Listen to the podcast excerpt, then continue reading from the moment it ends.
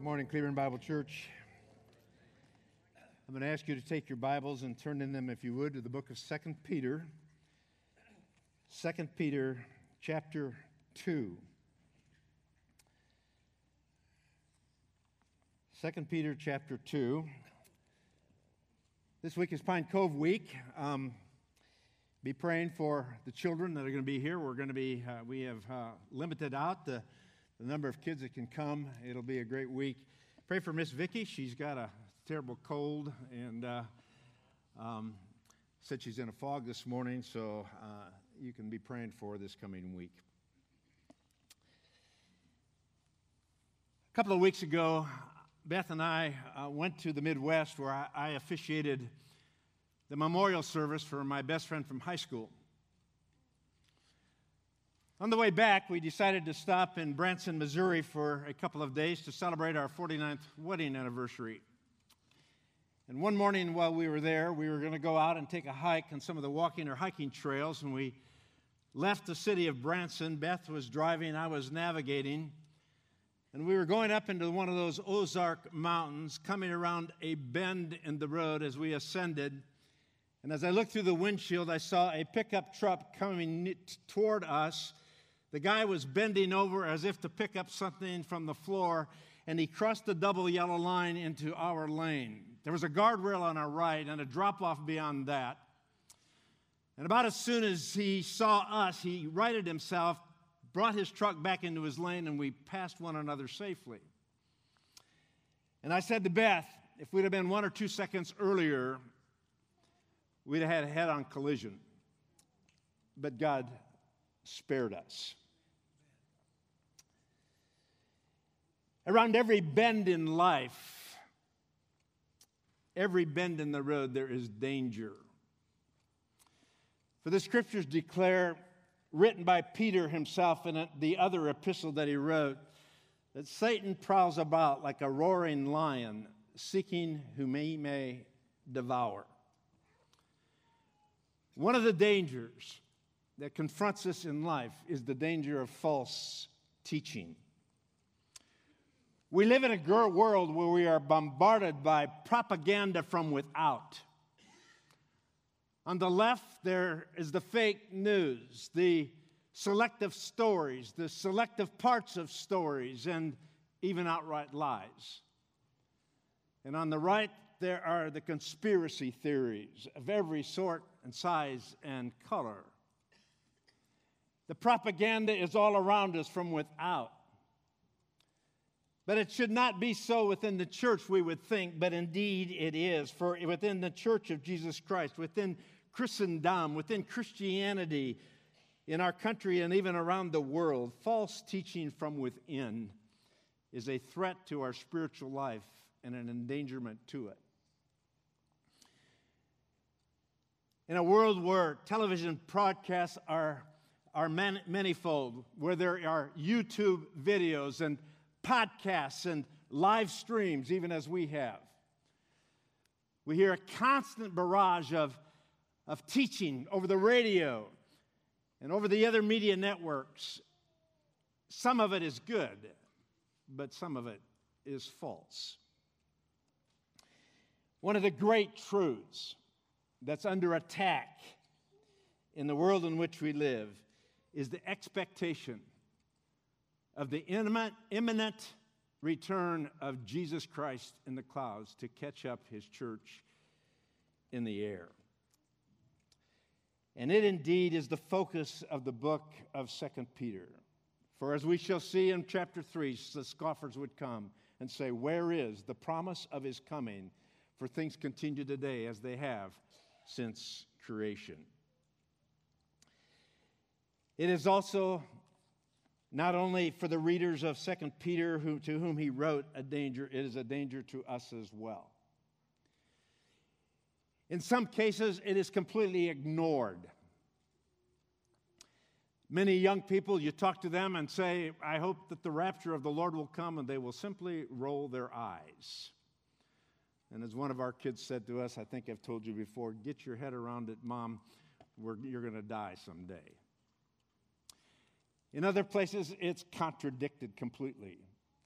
I, uh, attended a funeral some time ago, and the young pastor said, It is a fact that everybody is going to die. And I thought to myself, not necessarily so.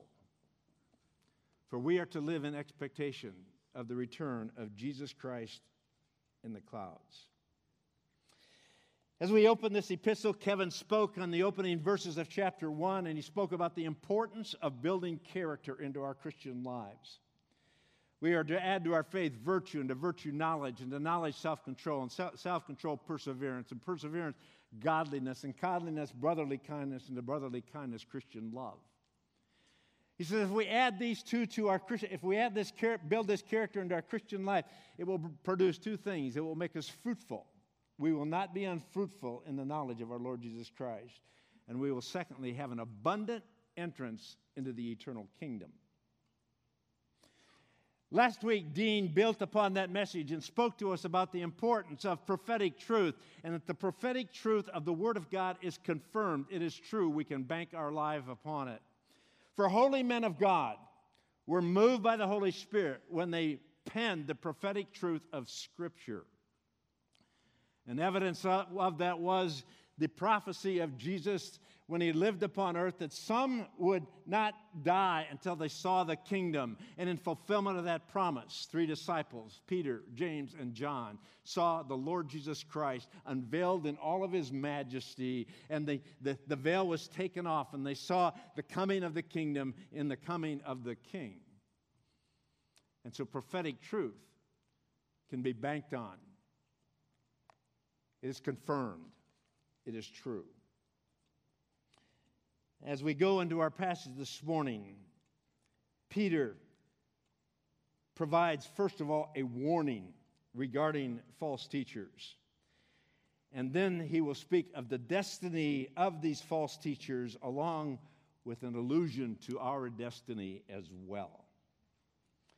And so we begin our study with chapter 2 as Peter warns regarding the uh, false teachers. Notice verse 1 But there were, were also false prophets among the people, even as there will be false teachers among you, who will secretly bring in destructive heresies, even denying the Lord who bought them, and bring on themselves swift destruction.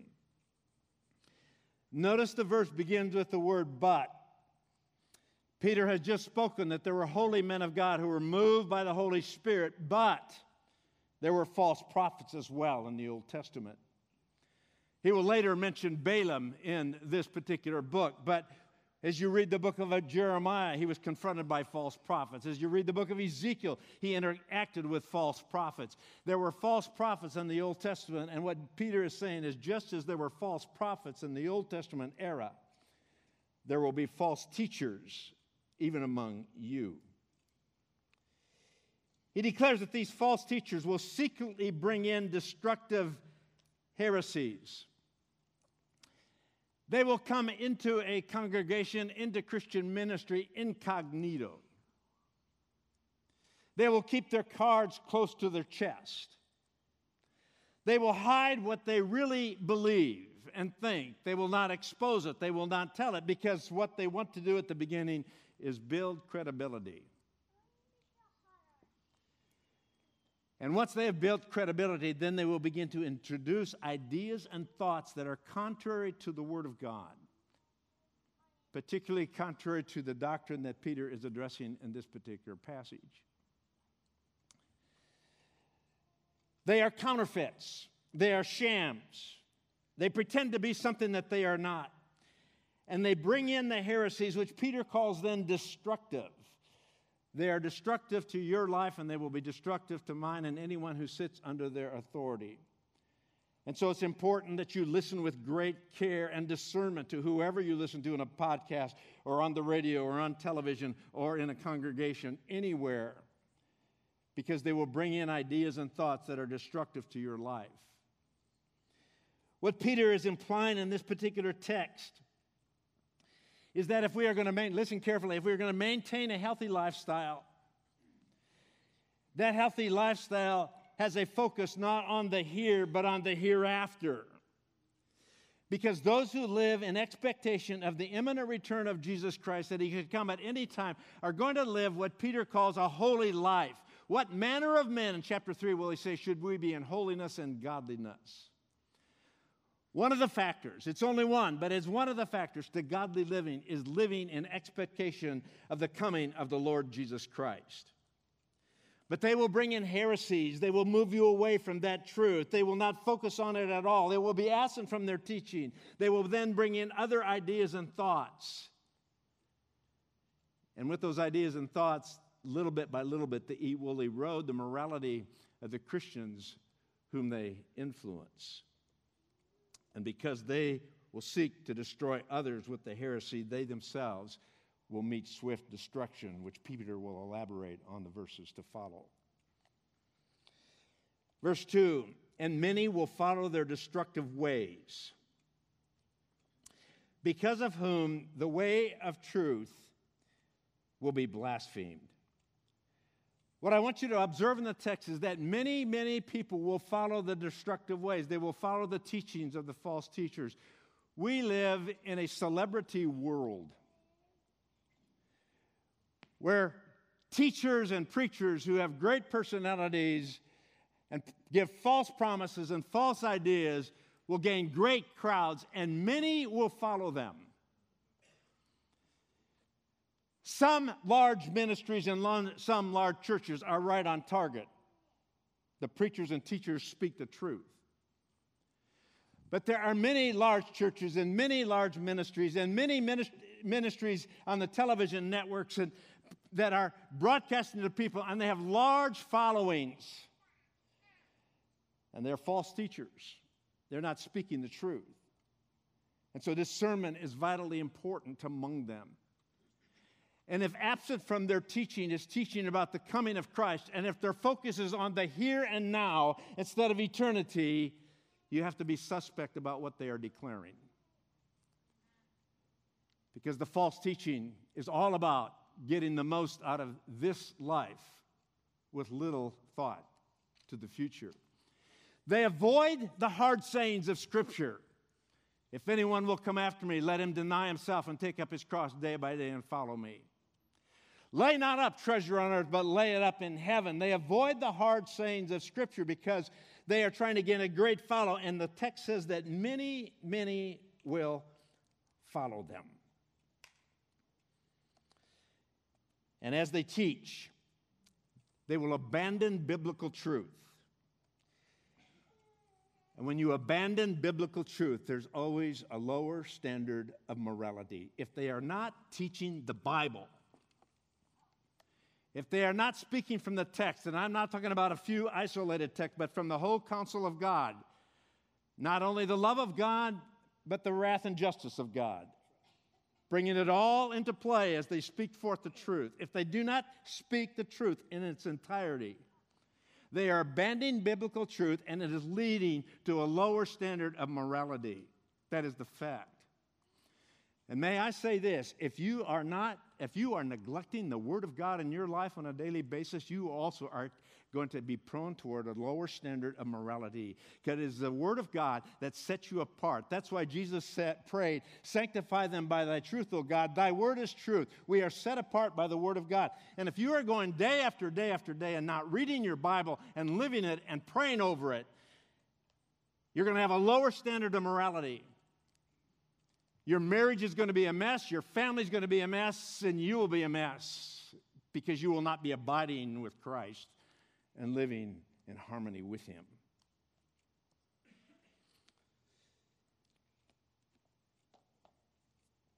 Verse 3 By covetousness, they will exploit you with deceptive words. What Peter is doing is alerting us to their motivation, but also how they appeal to those to whom they are speaking.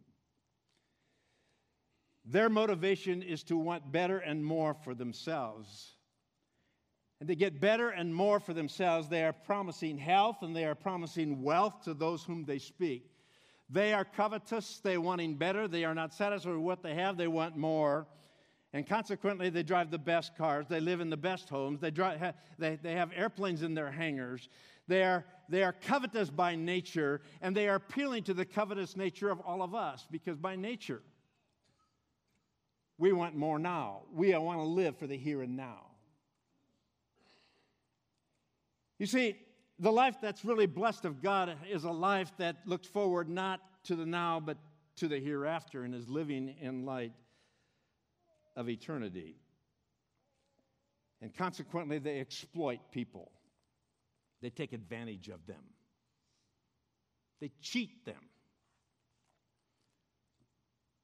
they frisk them, they get their money to feed their coffers. And in exploiting them, they do it with deceptive words, selective stories, selective thoughts, selective ideas, and they capture the hearts of people.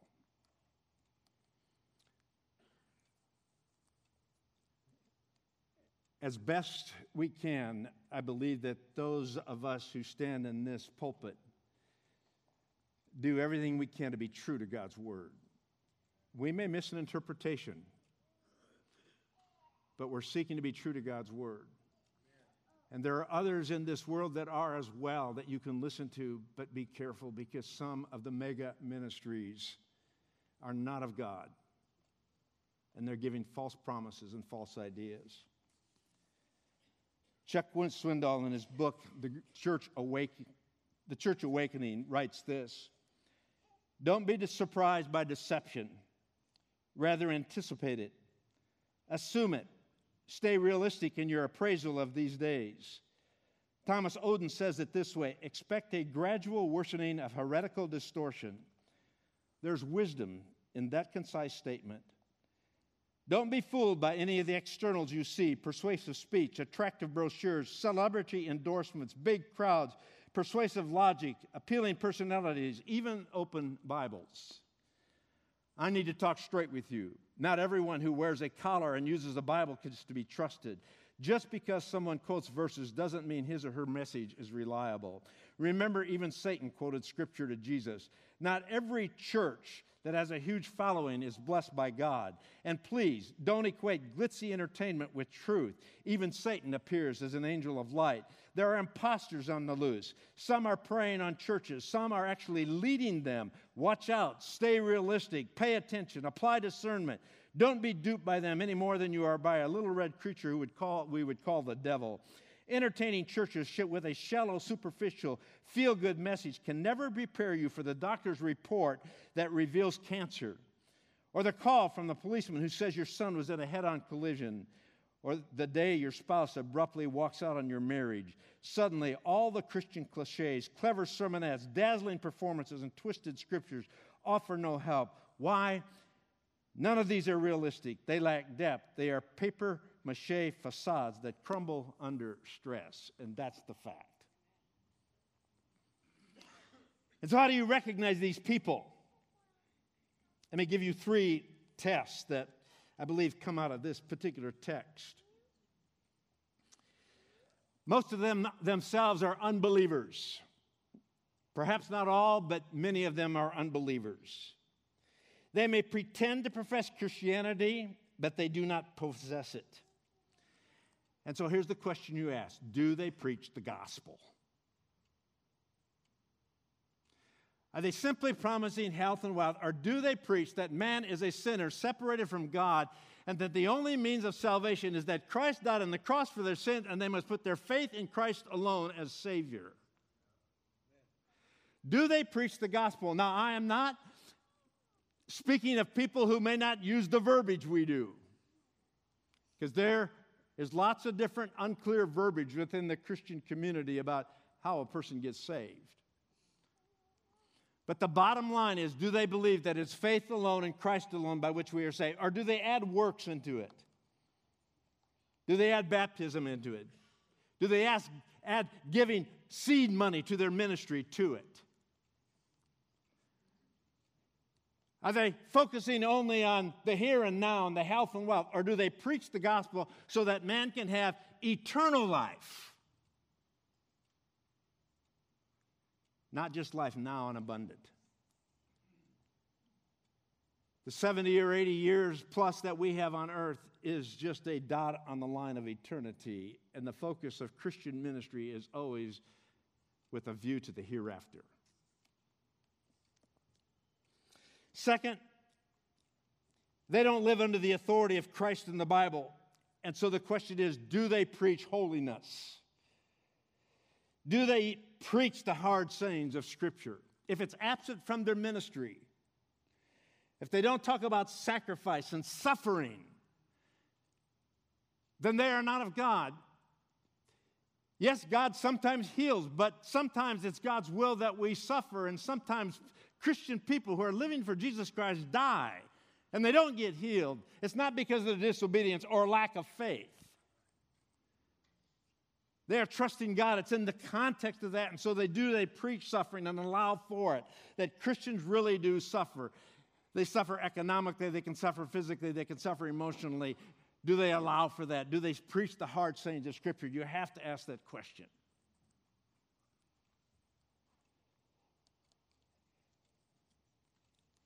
Third, they don't preach prophecy.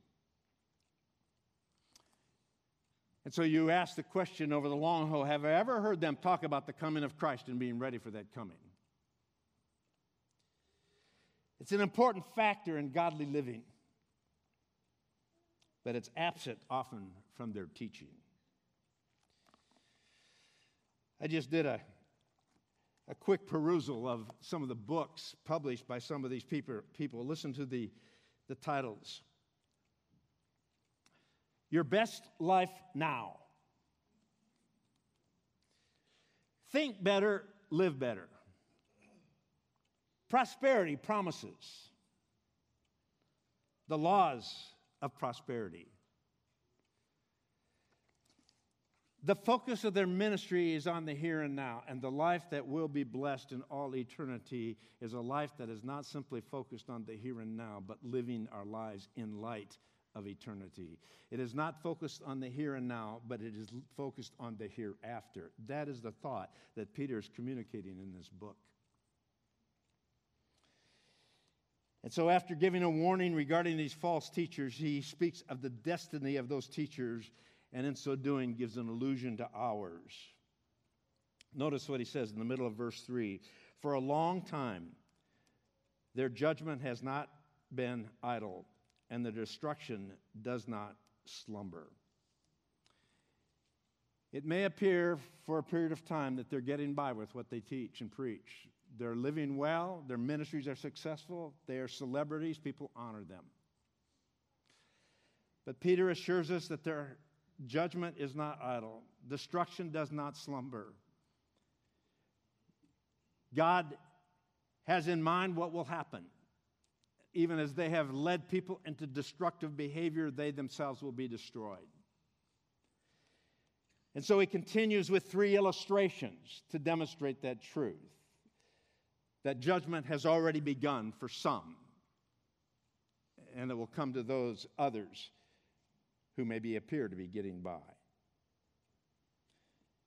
Notice verse 4.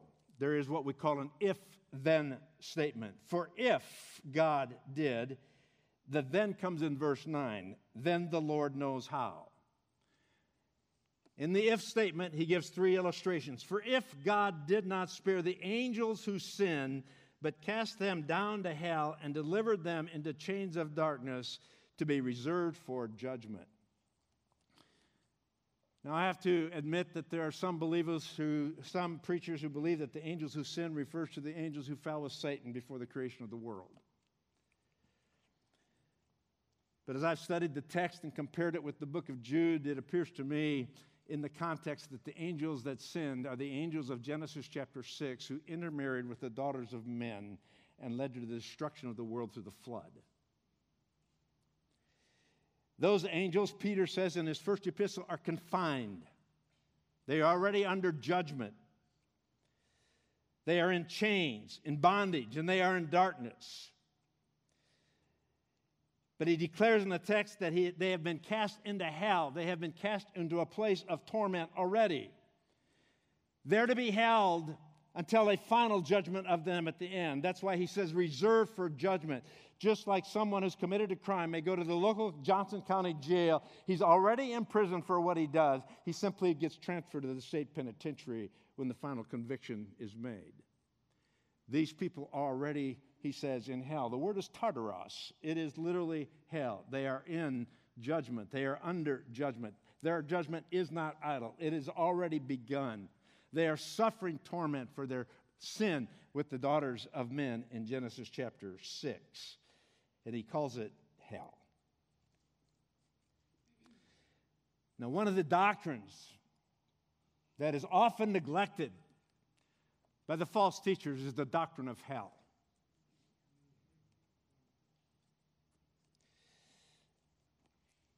A church historian by the name of Martin Marty summarized the attitude about hell in even in the church. Hell disappeared and no one noticed. It's a vanishing doctrine. I don't know the last time you've heard a message on hell from this pulpit. Been a while. There's then not a whole message on it, but it is a statement we believe in a literal hell.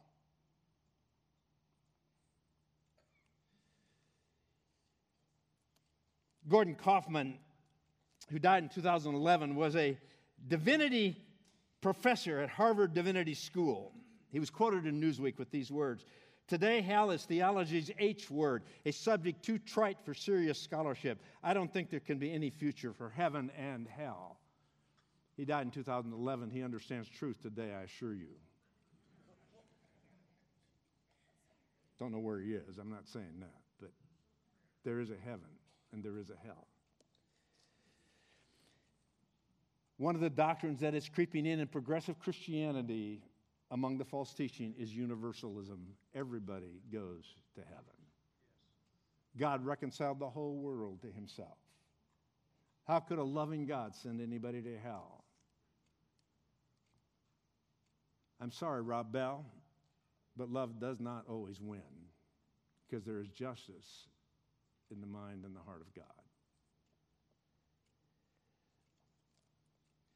The second illustration is that of Noah. Notice what he says.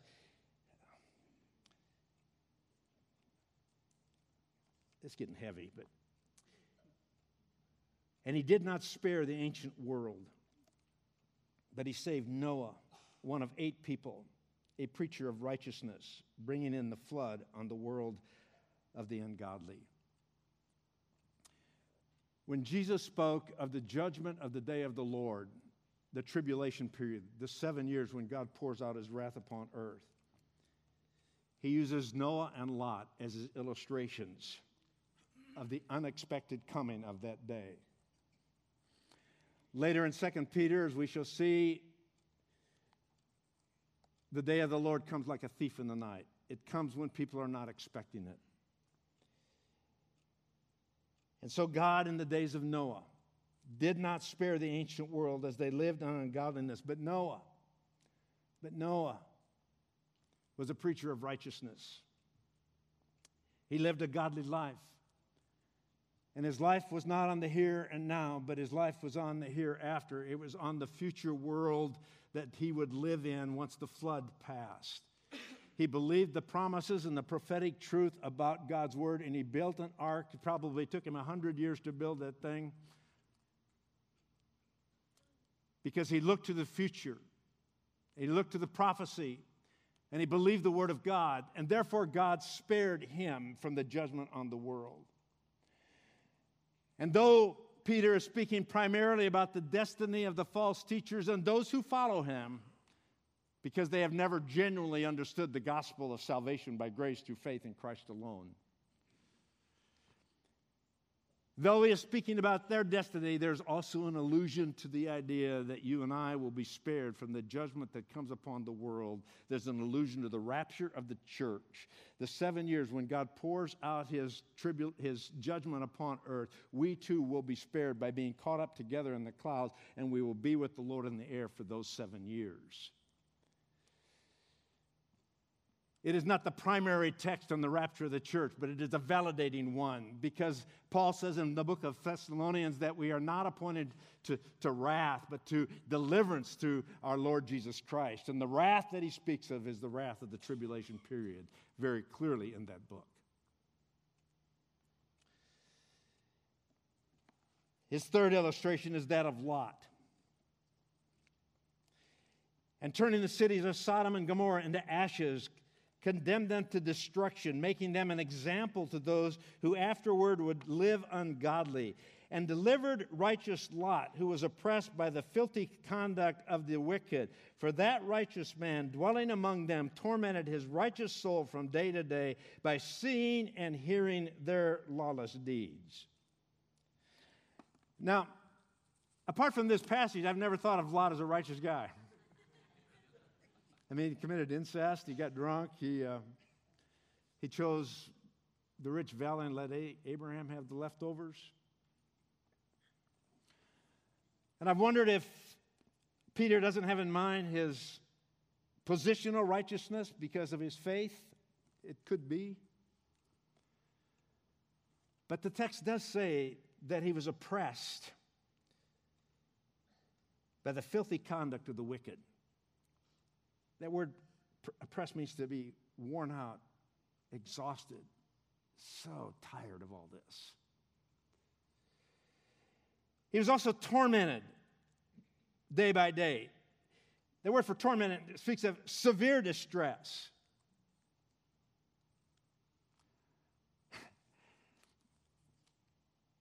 Don't you identify with some of that? Just get worn out by the stuff that's going on in our culture.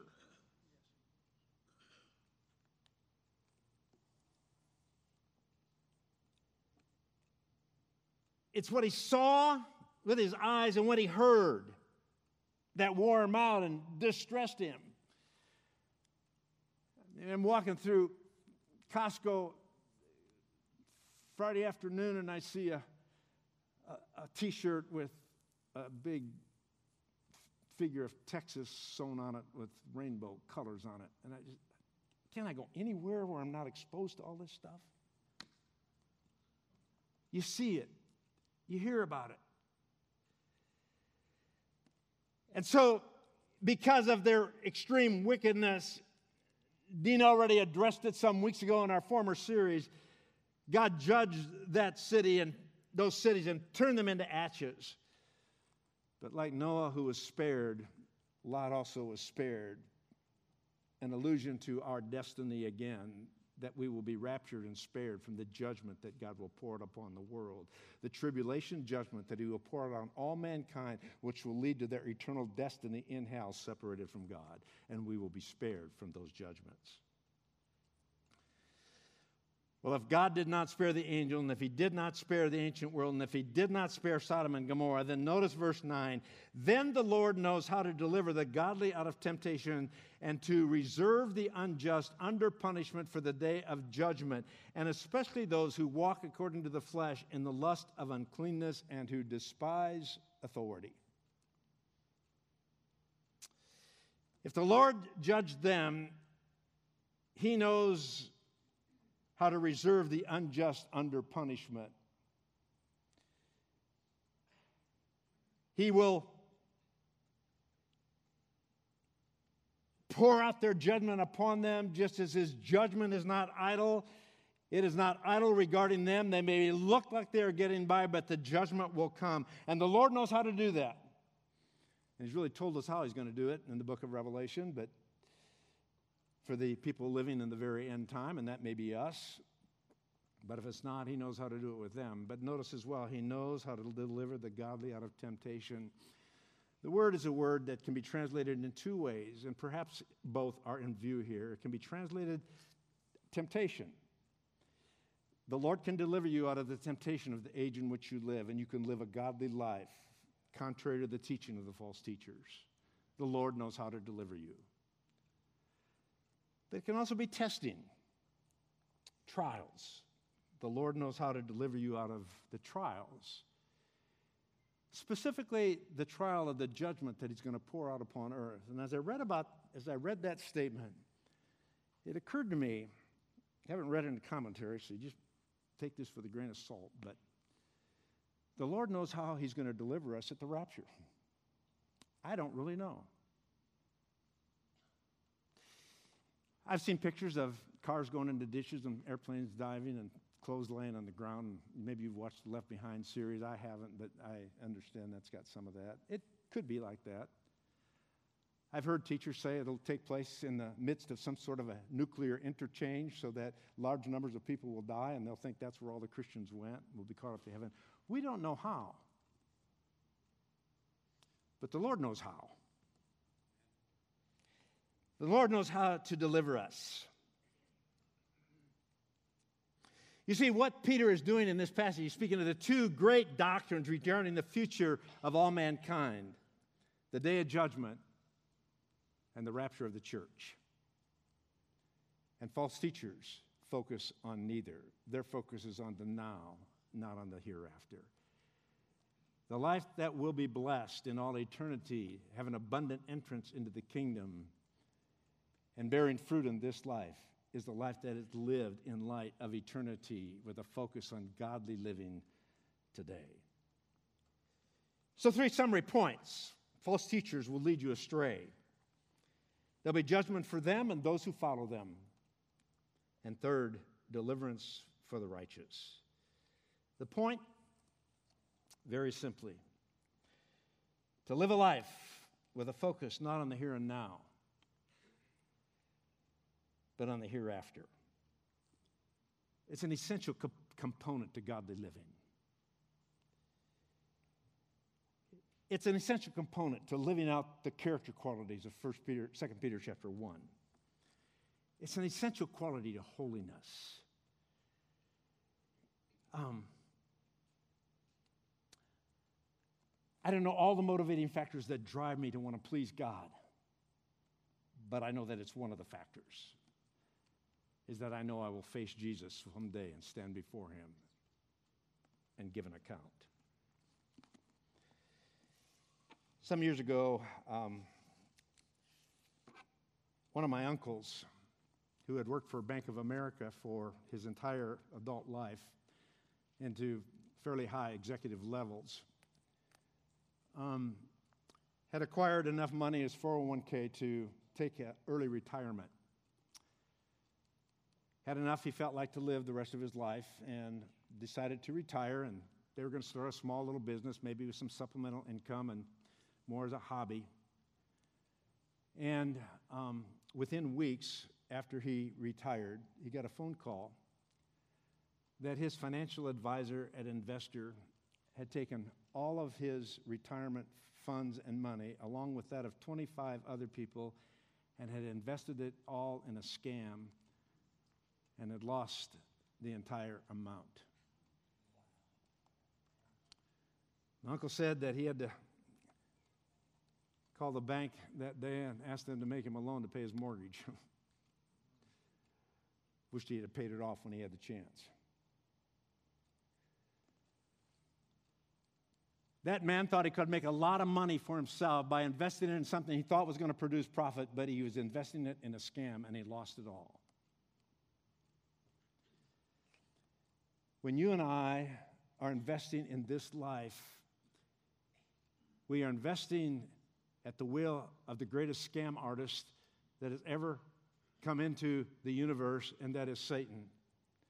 And he is pleading with you through false teachers and every other means to invest in this life. But it's a scam. Because the only investment that will really pay off and take care of you through the eternal years of your eternal retirement and rest, as Hebrew calls it, is investing in the kingdom. And that's why every moment of every day needs to be yielded to the Lordship of Christ because it's a stewardship. As my uncle entrusted money to that financial advisor, God entrusts his, our time to us. He entrusts our money to us. It is ours. It is not ours. It is simply a stewardship that is entrusted to us to be used for His glory with a view to the hereafter, the focus on eternity. all of the gift mix that you have given, the talents you have been given, the service opportunities you have been given are given to you by God to invest for eternity for the hereafter. And so you live your life investing your time and investing your money and investing your talents and your gifts for eternity with a focus on the hereafter, knowing it's simply a stewardship from God for a short season of time. And whatever you do with it will determine what happens in all eternity. Don't invest what you have in the scam of here and now. Don't try to acquire more, be better, get greater. The measure of a life in ministry and church is not in numbers, it's not in money, it's not in beautiful facilities, it's in obedience and holiness of God's people. That's what God's calling us to. Let's pray. Our Father, we, we are so prone to want it all now. And so we sacrifice little. We seek comfort and comfortability. We, uh, we are subject, Lord, to the, the pleas of false teachers to want prosperity in this life. When you've called us, Lord, to lay down our lives and to take up our cross and to follow Jesus, not the way of the false teachers. Help us, Father, to that end, each one of us on a daily basis. And I ask in Jesus' name, amen. Would you please stand with us as we close together today, reminded of the holiness of Jesus?